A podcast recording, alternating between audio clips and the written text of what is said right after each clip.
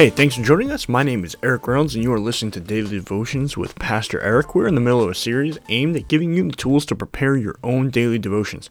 If you have any questions, please email me at ebreynolds87 at gmail.com. Today we're going to talk about family devotions. This is probably the best ministry that anyone can ever participate in uh, when it comes to their daily lives. It's, it's certainly where I find the most joy in my own life, which is leading my own family in, in the reading and prayer of Words God. So, depending on the ages and busyness of your family, they can these devotions can be simple or in short or they can be deeper and a bit longer and, and variations there in between. If you're start, starting off from scratch with uh, with no uh, experience doing any sort of family devotions try starting off with five to ten minutes. Doesn't have to be super long. So uh, try five to ten minutes maybe three to four nights a week.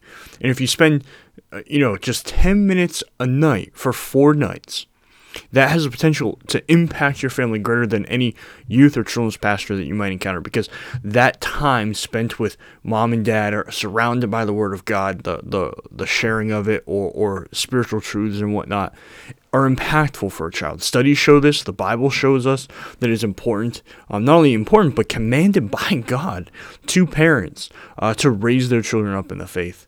Uh, this helps your family understand the importance of God in your lives. It introduces truth that your church uh, just might not have the ability to teach in a praise and worship service. There, uh, God's Word encompasses 66 books. And if you are in a church for 50 years, you're probably going to only hear the preaching of the word, maybe at best 40 to 50% of the Bible. That's best case scenario. Uh, and, or maybe worst case, depending on, on how you look at it. So use that time to understand God's word more and re- maybe even reinforce things that your pastors and elders are, are teaching anyway.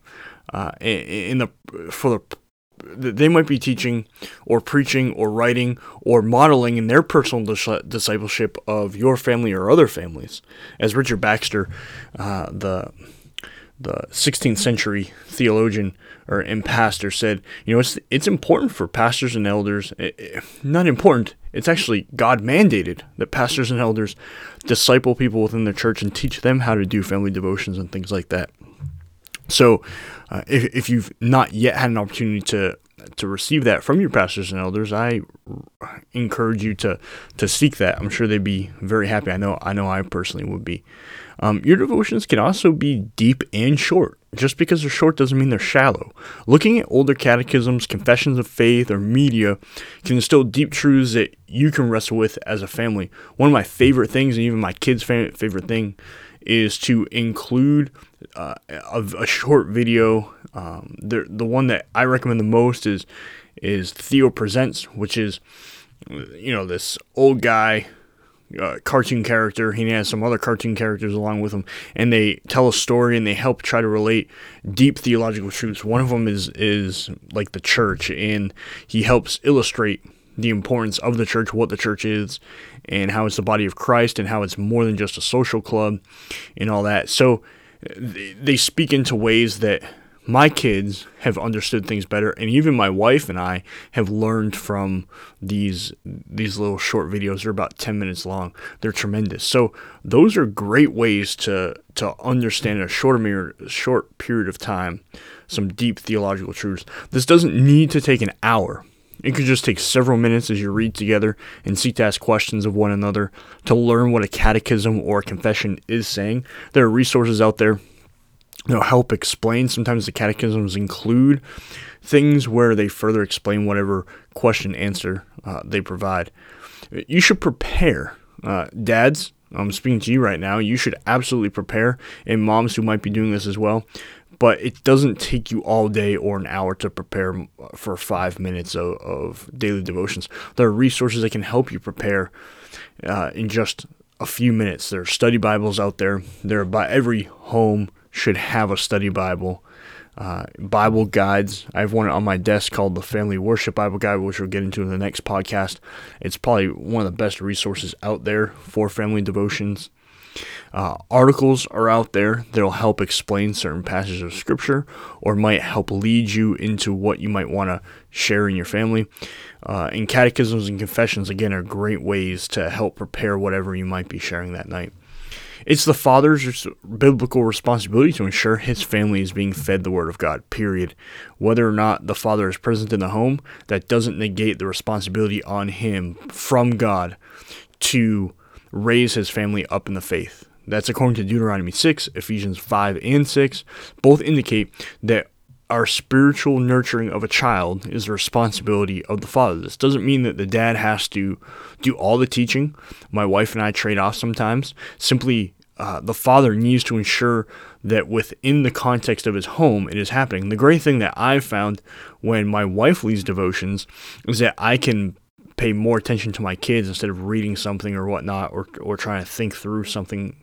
And it, and it provides an opportunity for my wife to articulate uh, things of the faith in a way that she might not otherwise need to do it, but she does it in, in the home, and, and it's good for her as well. In a practical nature, it's, it's important for the father to model prayer, Bible reading, and teaching to his family.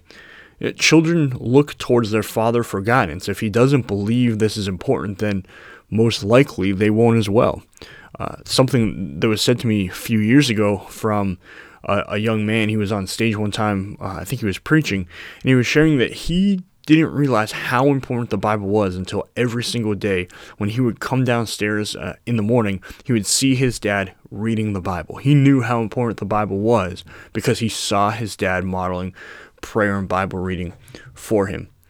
Uh, single moms or spiritually single moms, maybe you're married but your husband is not a believer and you're unequally yoked, you should fill that void left by their children's father in order to provide for them spiritual food, but also as a testimony to your unbelieving husband.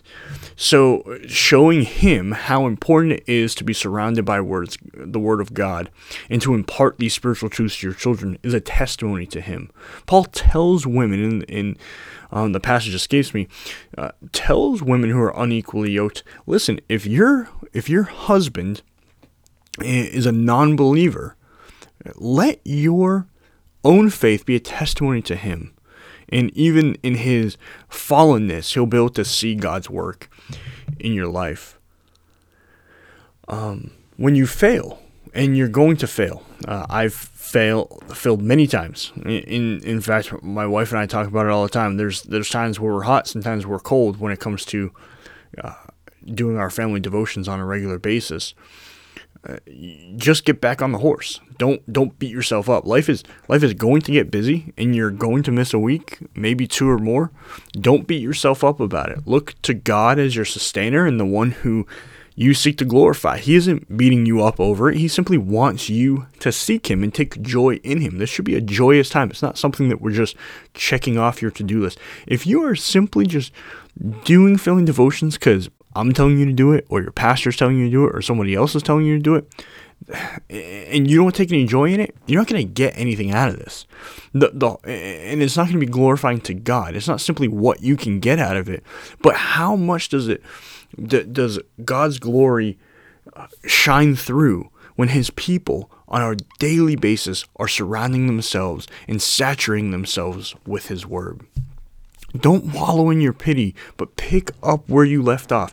Okay, you you messed up. You life gets busy as as a pastor. There's times where you know I look at my calendar. I'm not doing. Eh, you know I might have not have anything to do in the evenings this week except maybe one or two nights to take a kid out to a soccer game.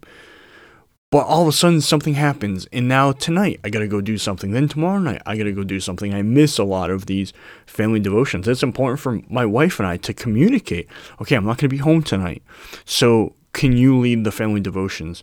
Or, you know, maybe we just don't think about having that conversation, so family devotions just fall by the wayside get back up off the ho- uh, off the ground, get on the horse of, of getting back into God's word every single day. And you can apply this to your daily devotional life anyway. Your family devotions are a good place to start, but if you're spiritually dry, your kids are going to see that. So you need to be saturating yourself with God's word even outside of your family devotions.